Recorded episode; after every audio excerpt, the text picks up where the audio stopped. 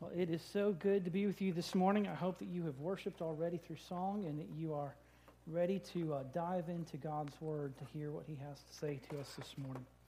Um, we're talking about the stuff that we need to carry with us every day when it comes to following Jesus.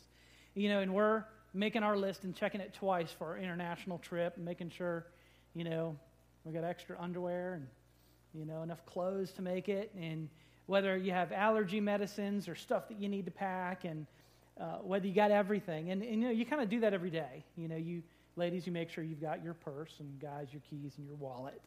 We don't sometimes make sure that we take the word with us everywhere we go. And so, uh, over last week and today, we're dealing with what I think is one of the most vitally important and yet practical topics of carrying the word with us throughout all of life, and that's understanding God's will. And last week, we talked about this really incredible and precious truth that we serve an awesome, incredible, and guiding God. That is good news for us because He guides us. He promises to give us direction. And so that's a really good thing for us to know. Now, here's the challenge every day you have hundreds of decisions that you need to make. Every day. So this morning, I wore a suit, and it was a black suit and I ended up wearing blue socks because I didn't turn my lights on. That was a that was a bad decision, you know. And uh, I had a tie to wear, and I needed to decide um, was I going to make decaf coffee, and I didn't. So y'all better watch out. I'm going to talk fast. There's decisions that we have to make. So we know that we have a God who has promised to guide us, and we know that we have hundreds of decisions that we need to make. So, armed with this truth that God guides us, we crack open our copy of the scriptures to see exactly what God wants us to eat for breakfast. And, hmm, nothing there. Now, unless you turn to the book of Second Hesitations, there's some good, there's some good devotional material there.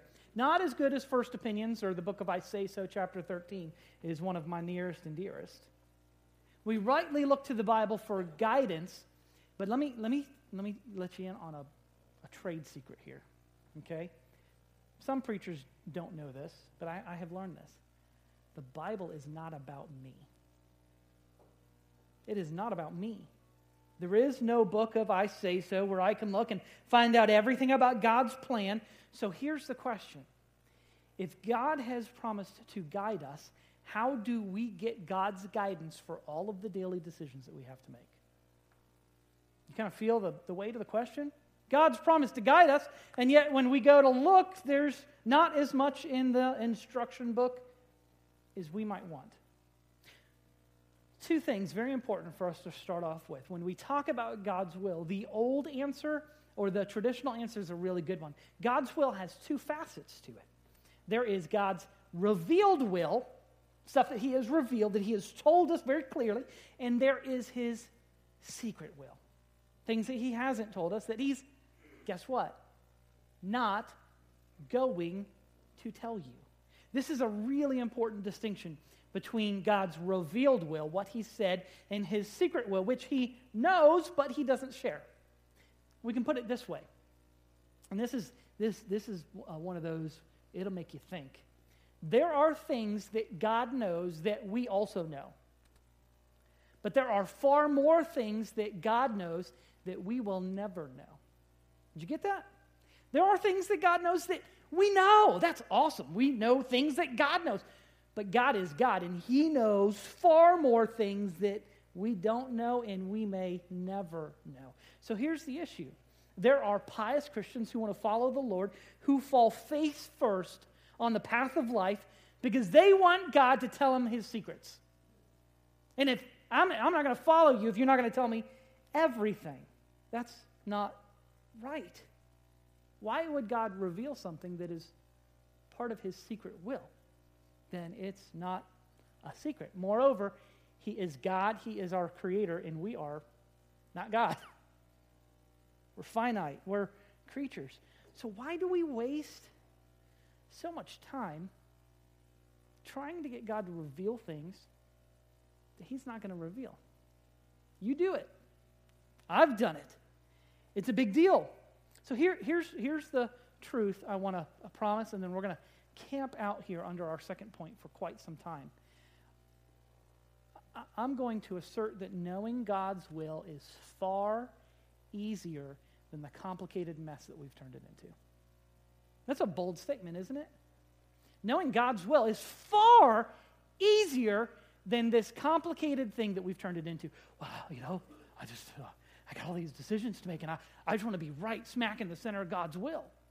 Well, God's sovereign and big, and he, he knows everything. There's some degree, how can you be out of God's will? I mean, it's, it's amazing, but there are secret things that we don't know, and we've got to be okay with that. Now, when we talk about knowing God's will being easier than the mess we've turned it into, um, who can I pick on this morning? Uh, see who, who stops making eye contact with me first. So, Ben. You shouldn't have looked at me, bro. That was a bad choice. Okay, I'll pick on Ben here because he's in the spray zone on the front row. And um, let's say this morning, oh, I just kind of, I'm in a weird mood, and I'm going, should I hug Ben or should I kill Ben? you like the first one better? Okay. Come, all right, come on. No, I'm kidding. Um, when, when we have a choice, an option between something that is clearly righteous and something that is clearly unrighteous, knowing God's will isn't quite so hard, is it? Right? I mean, when you're, you're having to choose between two extremes, something that is clearly immoral and something that is clearly righteous, it's, you don't have to think very hard to think about that. However, it starts to get a little more complicated when you're not choosing between something that's good and evil. What if you have to choose between two things that are good? How do you know God's will? This was a huge issue for me in college because I had to choose which supermodel I wanted to marry Marcy or Cindy Crawford. And, um, you know, God just made it really clear that I chose wisely because you have all of these decisions to make when it comes to it. And that's, I'm being, I'm being funny. It wasn't Cindy Crawford, it was, it was somebody else. Um, but you understand the question. What do you do when there's two good options and neither one is sinful or immoral, but you have two, you have two good things to choose? What's the process now of how God guides when my choices are between a good and a gooder? A better option. But they're both good. So here's my concern, okay? Last week, we established the principle that we serve a God who guides. And what is the predominant way that he guides? Through his word, through his spirit, by the word. When we start talking, you know, we, we hear that and people come up and say, Amen, I believe it, man, the Bible's awesome. And then when it comes to knowing God's will, we might use some things that are biblically based, but these practices, these weird things that we do to try to manipulate God to understand his will, we, we, we, we devolve into putting aside Christ and the scripture and devolving into almost like a New Age mysticism that the Bible nowhere commands us to do. It gets really weird. And as we abandon the Bible as our primary source of guidance in the hopes that God, in some kind of mystic fashion, is going to speak to us apart from His Word, then people start to imply that they know the secret to get God to reveal His secrets, and then they start teaching as commandments things and practices that you are supposed to do that God has never encouraged. And then you start finding God's will where it's God's will doesn't exist. So you might have heard things like this. If you just pray with enough faith, God will tell or give you whatever you want. Now, is praying in faith good? Absolutely. But prayer, the prayer of faith without purity of motives isn't going to get you anywhere. Prayer is not some kind of manipulative relationship with God. And what's even worse is there are people who say, well, you know, if you didn't get what you asked for, you must not have asked with enough faith. So now, not only do you not have what you want, but now you're a bad Christian. Like, that's terrible theology. That's terrible theology. Oh, well, if you just prayed with enough faith, it'll happen. God will give it to you. Or, uh, bad news. Um, yeah, I've heard people say if you just fast right, pun intended, God will spill the beans. Yeah, sorry. I didn't get that one approved by my wife. Uh, I apologize. You know, if you just fast right, God will tell you his secrets. But here's the deal giving something up for God is not a way to manipulate getting something from God. Well, God, I gave up Facebook for a month. What are you going to give me in return? We don't barter with God to get his secret knowledge. It's a secret. He's not going to tell you.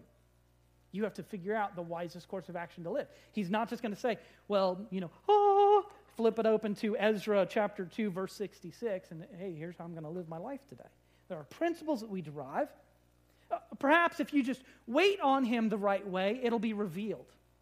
Well, here's the deal if it's a secret and he doesn't intend to reveal it, you might be waiting on God for a really long time because he's not going to reveal it.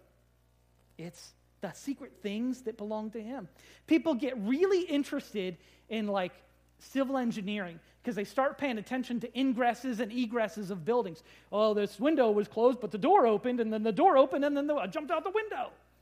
It's not bad to talk about those kinds of things, to recognize how God works through providence, but for us to say, Verily, verily, thus saith the Lord, when we're looking at just providential circumstances, it's not really the most valid way for us to understand God's will. Some people aren't so interested in architecture, they get into agriculture and they want to go out and get a sheep, skin it alive, and put a fleece out. Let's test God and see if it's wet in the morning. Bible never commands Christians to put God to the test when it comes to figuring out his will. And personally, I think it'd be kind of gross to do that to a sheep. So um, that's not a good way to figure out God's will. The end result is that we begin to declare things, God's will, that aren't. It's like the guy, the farmer from South Carolina, really needed it to rain on his crops. So he beseeched the Lord in this most earnest prayer. Waited all day, didn't rain. Goes home at night, turns on the weather center, and sees that it rains in Texas. And he goes, Glory to God, it's an answer to prayer. He found what he was looking for. If it didn't happen to his crops, it happened somewhere else. And now he baptizes that and calls it God's will. And the truth is, we're really just finding what we're looking for and manipulating the circumstances. The point is this we have to be very, very, very exceedingly humble in asserting things to be God's will that are not clearly revealed or confirmed in His Word. So you tell me God's told you something. Give me the chapter and the verse. What is the address for what God has told you? Because how do you know that it's God speaking to you and not the bad burrito that you had at Taco Bell last night?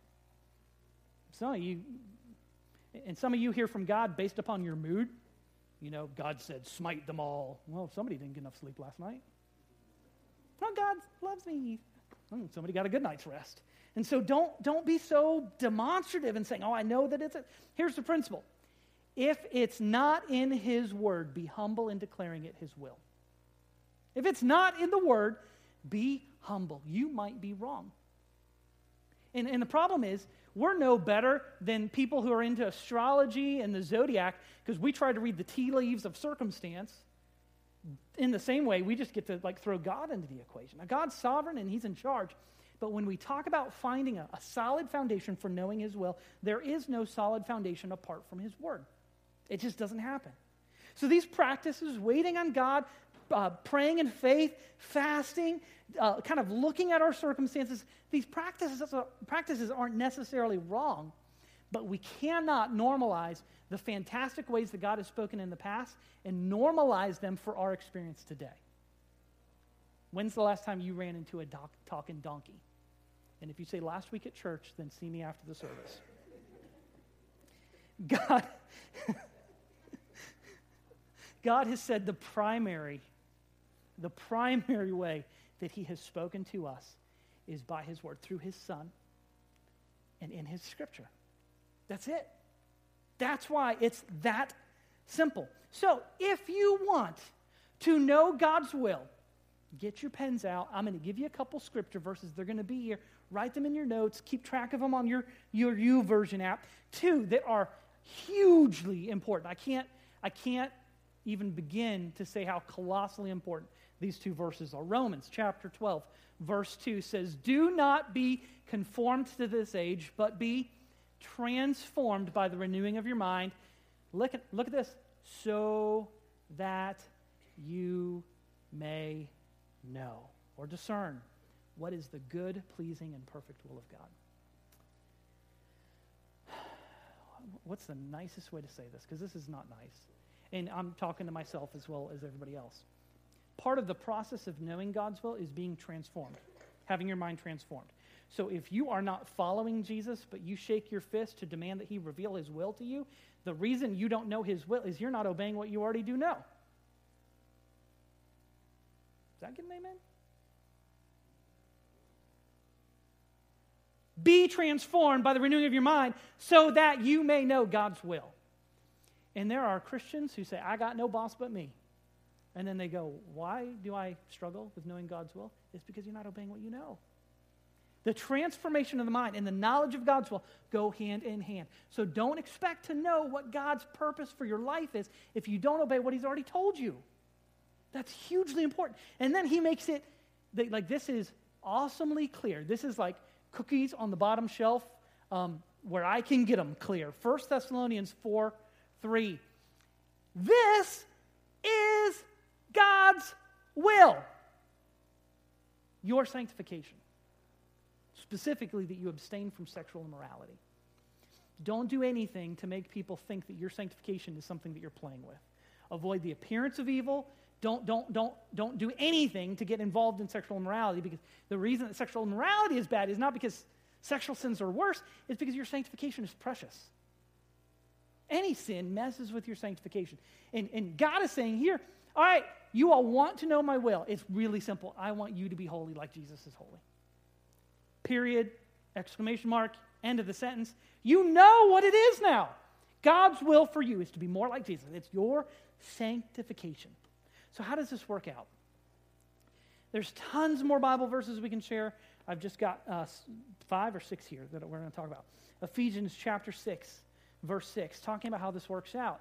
Uh, he begins by talking about God's will and our work. He says, Don't work only while you're being watched to please men. Rather, do God's will from your heart. Boy, that's an interesting verse. He says, You're not working for a paycheck or for a quota. You are working to glorify God by the work that you do. So you don't work harder when your boss is watching. You work hard all the time because God's eyes are always on you. You work to please God, and you'll please man as a byproduct. You can work to please man and never please God. Man, that's fascinating. So God's will is for you to do hard work. Now, nobody's going to amen that. Hard work? I thought he's supposed to make my life easy. He's telling me to do hard work. He's saying doing hard work is the blessing. He's given you the ability. You glorify him by working hard and pleasing him, doing it, I love this, from your heart. Like I can, I can do it with my hands, but you can do it with your hands and not do it with your heart. Do it from your heart. 1 Thessalonians 5:18. I love this one. Give thanks in everything, for this is God's will for you. Anybody need that verse this week? Everything. What is God's will for you? To be sanctified, to obey so that you know God's will. The more you obey, the more you know. Uh, to work hard and to be joyful. Give thanks in everything. God's will for you is not to be a grumpy Gus. You know who the grumpy Gusses are? They're really easy to figure out. Just have a conversation with them. And I understand, listen, I, am not, I, I'm, I'm not being insensitive. There are bad things that happen. And there are people here that just recently bad things have happened. But there are, a way, there are ways to talk about, God thing, about bad things in a way in which you go, oh, woe is me. The God of the universe is so busy with terrorism and economics and, you know, poverty that he's just forgotten about me. Or, yeah, maybe he's in charge of everything, but not my life. There is a way that is very faithless to talk about the difficulty that we endure. And yet, this says, even through the hardships that you endure, Give thanks in, what's the word? Everything. Your losses, your setbacks, your injuries, your diagnoses, your layoffs, your miscarriages, your death. Everything. It is God's will for you to give him thanks that he is good and still in charge when it doesn't seem like he is. God's will. 1 Peter 2.15. I love this one. Everybody likes to dog out the church, and everyone likes to talk about how bad Christians are hypocrites.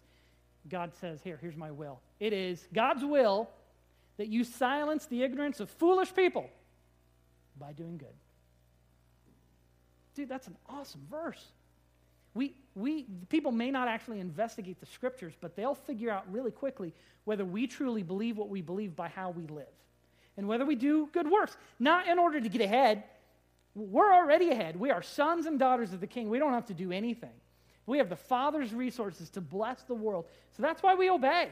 Not because we're trying to outdo our neighbor. We do it because our God is awesome. He's given us a new spirit, and we have the opportunity to obey Him from the heart. Why would you not want to do good works? And when you do good works, you are doing God's will because you're silencing the foolish ignorance of people who are denying the truth of the gospel and of Jesus Christ. 1 Peter chapter 4 verse 2 live the rest of the time no longer for the lusts of men but for the will of God.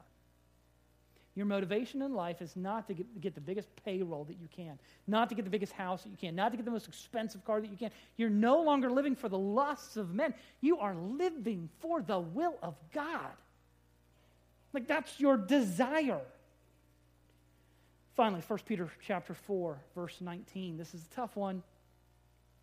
Those who suffer according to the will of God.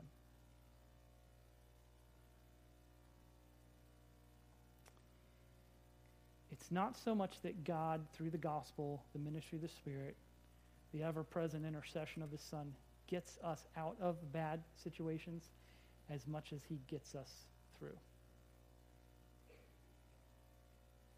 So some of your suffering is because you made a dumb decision.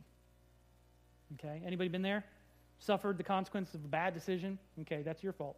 Um, some of it is God's will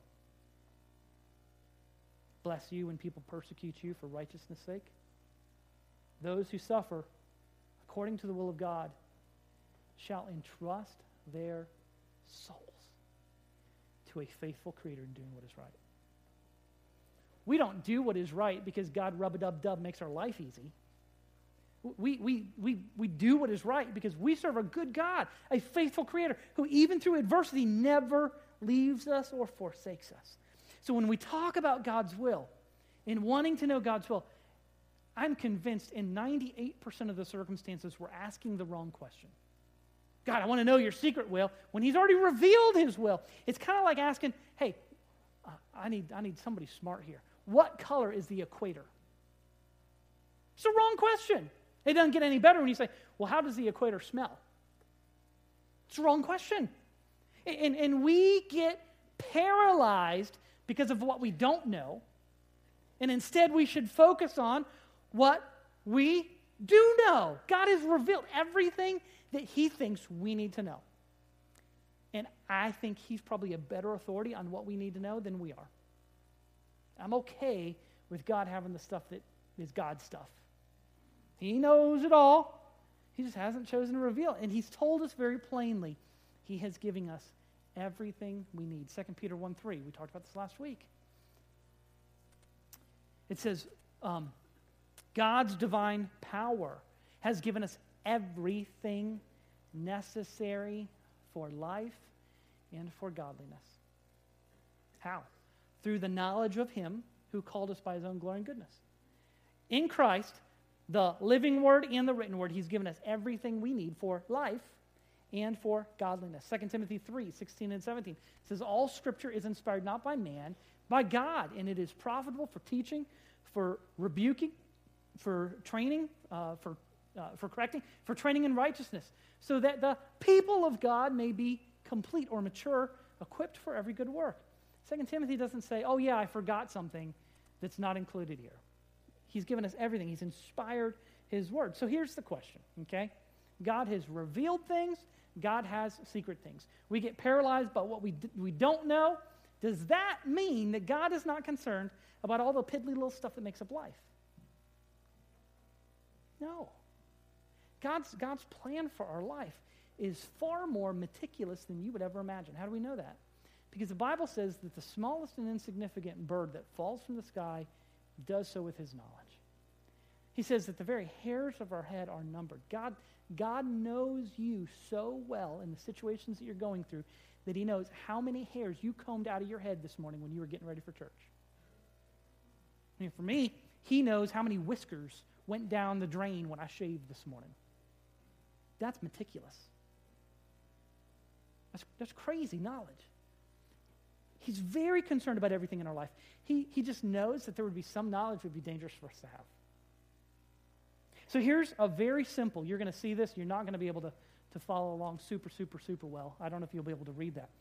This is a very simple three part visual image chart that I think is very helpful for, for helping us to understand how do we know God's will.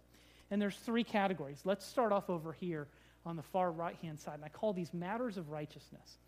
So, you know, I, I come back to um, Ben, and, uh, you know, I just got an issue with bow ties. You know, they make me really angry, and especially that one's not red, but if it's bright red, I'm like a bull. You know, I don't, I don't like, don't like those bow ties. So, like, really, and I mean this from the heart in Christian love, I want to murder Ben. I do. Sweet Jesus, please help me to know when exactly I should do it. Should I lie in ambush? Should I do it with my car? Should I go get, you know, somebody's AK-47? Should I just, you know, at the next barbecue that we have, should I just poison them?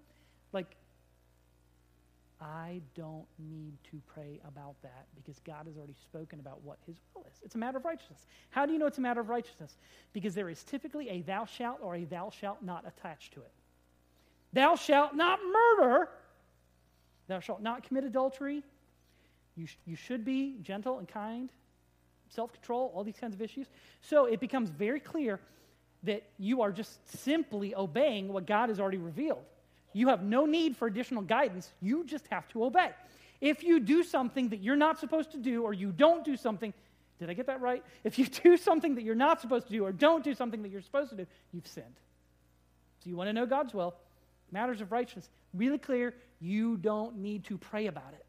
Now that sounds impious, but why would you pray about murdering when he's already told? It's a waste of breath. Don't pray about it, just obey. Don't murder. Like, like that's really an option. I hope that's not. If there is, we need to send you for counseling somewhere. Um, there's much more constructive ways to deal with your anger. Those are not all of the issues that you face throughout the day. Okay, so let's go all the way over to the left hand side. These are matters of triviality. So let's say you go to Walmart and um, you need a new shirt. Okay, so let's apply biblical principle so we get the stewardship question out of the way. Both shirts are the same price, same quality. So they're, they're really not better or worse. They're equivalent, and one is black and one is red. I can't do that. That's Georgia colors. One is black and one is white. Um, dear God of the universe, for whom all knowledge is at a present point in time. I beseech you to reveal to me which shirt I should buy. Should you pray about it? We've already established that there is a biblical principle at, at play of stewardship. So there, you know, perhaps if one was a $20 shirt and one was a $60 shirt, perhaps it would be wiser to buy the cheaper shirt just as a principle of stewardship. They're the same price. None is better or worse. So there's really no seeking of God's will because it's not a moral issue. It's a matter of triviality. You know, which, which toothbrush should you buy? Which parking space? You know, everybody, it's funny because when we pray, we all think we know God's will. The God's will for the parking space is the one that's up closest at Walmart. When he's going, no, no, no, no, you ate too much pecan pie last night. You were all the way in the back. You need to walk. Oh, well, that can't be God's will. He wants me to have the front row seat. That's crazy. So here's the deal you don't really need guidance when it comes to trivial stuff. Just pick one. Pick one. And I'm not dogging prayer. It is very pious. If you want to spend more time in prayer, you can pray about every trivial uh, decision that you need to make, or you can just like live normal life and make a, make a choice. So on this side, there is no seeking of God's will necessary because He's already revealed it. Over here, there's no seeking of His will necessary because it's trivial. It doesn't matter. Pick a shirt. Which one do you like better, the black one or the white one? Not all of your decisions fit into either of those two categories. So in the middle, you have matters of good judgment. This is where the seeking of God's will becomes really important. Now, we have to remember that Deuteronomy 29 29, the secret things belong to the Lord. He's not going to reveal something that is his secret. But there are ways that we can seek to discern God's will that are very helpful. So here you've got two good options. I've got two job opportunities. I've got two supermodels. I've got uh, whatever, two good, two, two good used cars. I've got two, two whatever, two, two, two options, and they're, they're both good. One's not right, one not wrong. And there's, there's all kinds of decisions. Who are you going to marry? Where are you going to work? Where are you going to live? What church are you going to go to? And I want to tell you something here. The, the, the thing that you're doing here is the stuff that we've written at the bottom. You're applying biblical principles. You're taking stuff from the matters of righteousness and you're trying to apply. Matters of good judgment are not matters of righteousness because there is no thou shalt or thou shalt not. Thou shalt take this job. It's not in the Bible. Thou shalt marry this woman. Not in the Bible. Secret. But apply biblical principles. Seek wise counsel. See what other godly people think. Search your motives. Am I being selfish? Uh, you're human, yes, probably. So, how do, you, how do you remove self from this? And then don't feel guilty that you're making the wrong decision because it's not in the moral category. It's not an issue of righteousness, it's an issue of wisdom, it's an issue of good judgment. So, listen, here's the deal. You think you're applying biblical principles, you've sought wise counsel, and then, like a year down the road, you realize that that decision you made that looks so wise hasn't panned out. It's not terrible, but it's not pan- proven to be quite as wise as he thought it was. You know what you do? You live with the consequences. You trust that God's still involved, He's sovereign. And you're doing the best that you can to follow Him. Your motives are pure. You're applying biblical principles. Don't feel guilty. There might be different people that come up with different solutions, and that's okay. As long as they are seeking to apply the scriptures as rigorously as possible, they're searching their motives and they're not being selfish. You just deal with it because that's life. It's very hard prospectively to announce that your decisions are God's will because a lot of times you'll find out retrospectively that they were. It's not just hindsight that proves to be 2020. God's will sometimes is more clear looking backwards. We just sang about that. I will look back and see that you've been faithful. I didn't know it at the time. I'm doing the best that I can to follow you with all my heart. I'm committing my ways to you and trusting that you'll give me the desires of my heart. But I believe that I'm following you as closely as possible. I love the way the scriptures talk about this in 2 Corinthians 7 9. Paul talks about how God's will became very clear in retrospect, looking backwards. And he's, he's dealing specifically with an issue of a man who was in notorious sin. He was uh, having sexual relationships with his stepmother. So his mom had died, his dad had gotten remarried, and there's not stuff that's appropriate that's happening there. And the church was proud of it. Hey, aren't we great? Aren't we tolerant? Aren't we politically correct? And Paul's like, heck no. He says, turn that guy over to Satan for the destruction of his flesh. Well, this guy gets booted out of church over this issue because it's so important that he, he's not living like a Christian should. He needs to, there needs to be a, a shot fired across the bow to bring him back. And in 2 Corinthians 7 9, he says, Now I rejoice, not because you were grieved, but because your grief led to repentance, for you were grieved as God willed. In 1 Corinthians, when Paul gives the instruction to do it, he does not know how it's going to turn out. Now, there was a letter in between 1 Corinthians and 2 Corinthians. We'll call it 1.5 Corinthians. It's not our Bible. We know that it exists because Paul refers to it. So 2 Corinthians is actually the third letter. By the time we get to 2 Corinthians, this guy's repentance, because when you, when you are grieved, you go one of two directions. You get worse or you get better. And instead of hardening his heart, this guy's heart got soft to the Lord and he repented. And Paul says, We can look back now. We know we did the right thing, but now we know that your grief led to repentance because of what you've done. We can look back and we can see God's will, and it was for your repentance. Your grief was not just grief that was of no avail, it was grief that led to repentance. The point is being humble like the New Testament Christians. In Acts 15 28, the early church faces one of the most important decisions that it, that it, it, it, it ever faced, and it was the inclusion of Gentiles. And do Gentiles have to become Jews before they can be saved? So they call a council, and they get all of the apostles together, and they get all the, the, the, the men of reputation who are wise and godly, and they have to weigh all of the issues here. And in Acts 15 28, here's what they say when they make this declaration that has impacted the church for thousands of years. It seemed it, it, it seemed good to the Holy Spirit and to us. There's no, thus saith the Lord. It seemed good to the Holy Spirit and to us that this is the way that we're going to go. He says elsewhere in Acts 15, it seemed good to the apostles, it seemed good to the leaders, it seemed good to the church, it seemed good to the Holy Spirit. it is dripping with a humility that at least admits that maybe they've read things wrong. But they believe in faith that this is what God wants them to do. I cannot throw a better model out for you than what the early church did. To say, we believe. There's, there's biblical principles that we're applying. We're trying to make the wisest decision that we can. But we're also not going to be paralyzed by what we don't know. We're going to obey what we do know. We're going to apply it as rigorously as possible. And it seemed good to the Holy Spirit and to us. No selfish motives. And so, my, my goal here this morning is to change the mental image that you have when it comes to understanding God's will.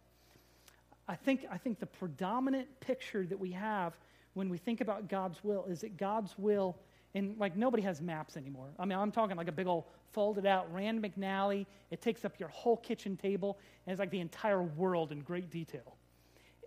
God's will is not like a road map that shows every little town that you're going to pass through, and every country road, and every major city street, and every interstate.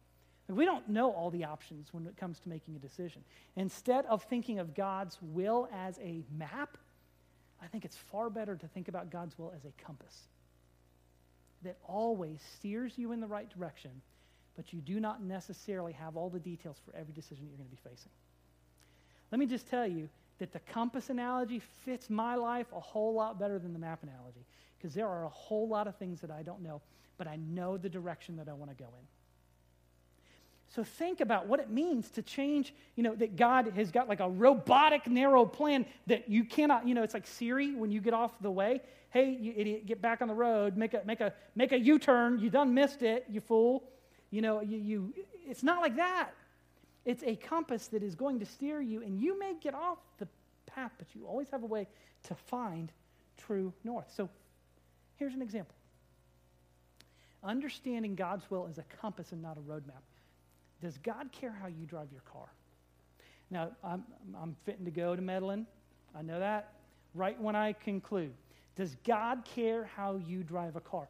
You can flip to the back of your Bible and look in your concordance the word car, the word automobile. The closest you're going to get is chariot, unless you count the disciples who were all in one accord, but I don't think that's what they were talking about. I wasn't expecting a groan. Um, oh, Cars aren't in the Bible. Jesus did not have an owner's manual on automobile operation in the Sermon on the Mount. But the Bible actually has all kinds of things to say about how you drive your car. When we understand that this is not a matter of, of righteousness, it's a matter of good judgment, listen to these biblical principles. The Bible says you're supposed to love your neighbor as yourself. You better believe that doesn't just apply to your neighborhood, that applies to how you drive like the person in the lane next to you. Love him. So, road rage, out of question. You don't need to pray about it. Oh, I want to run him off the road. No, no, no, no. Love your neighbor as yourself. The Bible says you're supposed to be gentle. Let your gentleness be made known to all men.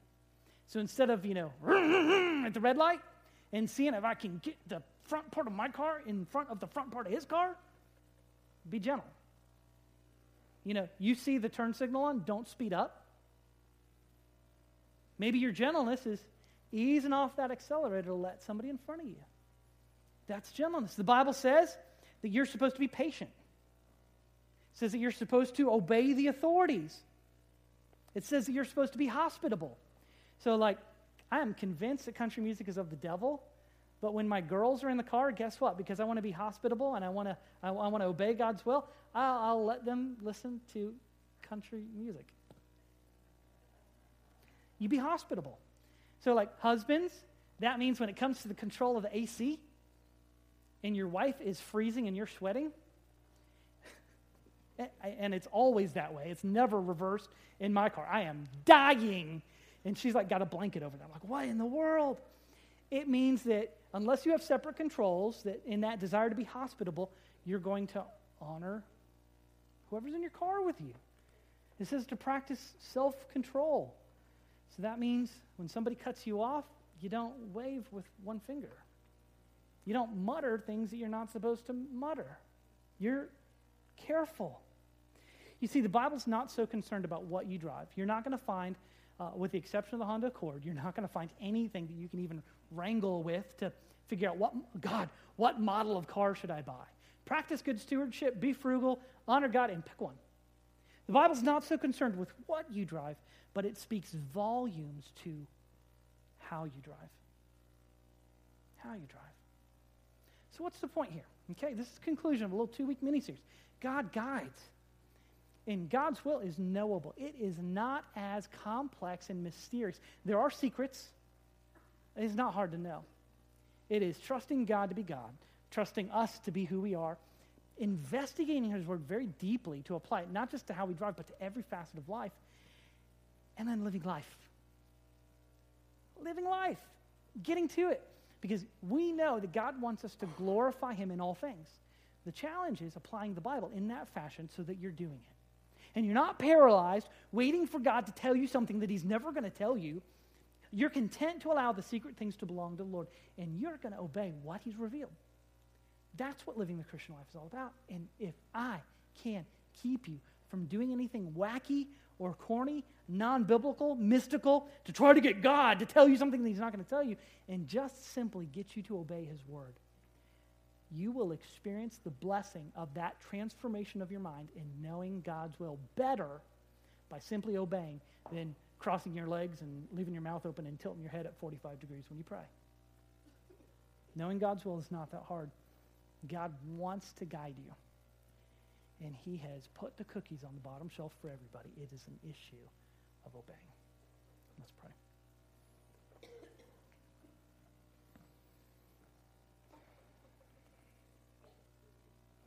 God, I pray that you will forgive us for ways that we have blamed you for not revealing yourself clearly enough. And it's your fault that we've been as inactive and lazy as disciples as we have been. God, that is blasphemy. You have spoken clearly in your word. You have spoken clearly through your son. You have told us point blank your desires for our sanctification. And we want to go, uh, didn't quite get that, God. What was, what was the plan? Forgive us where we have been dense. Forgive us where we have made something simple more complex. Forgive us just quite simply for where we have not obeyed. And help us this day to draw a line in the sand to say, we will be a people of your book and your book alone, and we will obey it. When you tell us to be gentle, we'll be gentle. When you tell us to not let the sun set on our anger, we won't assume that that's for somebody else, but not for me. When you tell us to be generous, we'll open up our pocketbooks. When you tell us to share your word, we'll share your word. When you tell us to live on your word like it's our daily bread, we'll do it. You are so kind and gracious to guide us and to give us a word that is a lamp unto our feet and a light unto our path. Help us to navigate this crazy lost world for your glory alone. In Jesus' name we pray. Amen.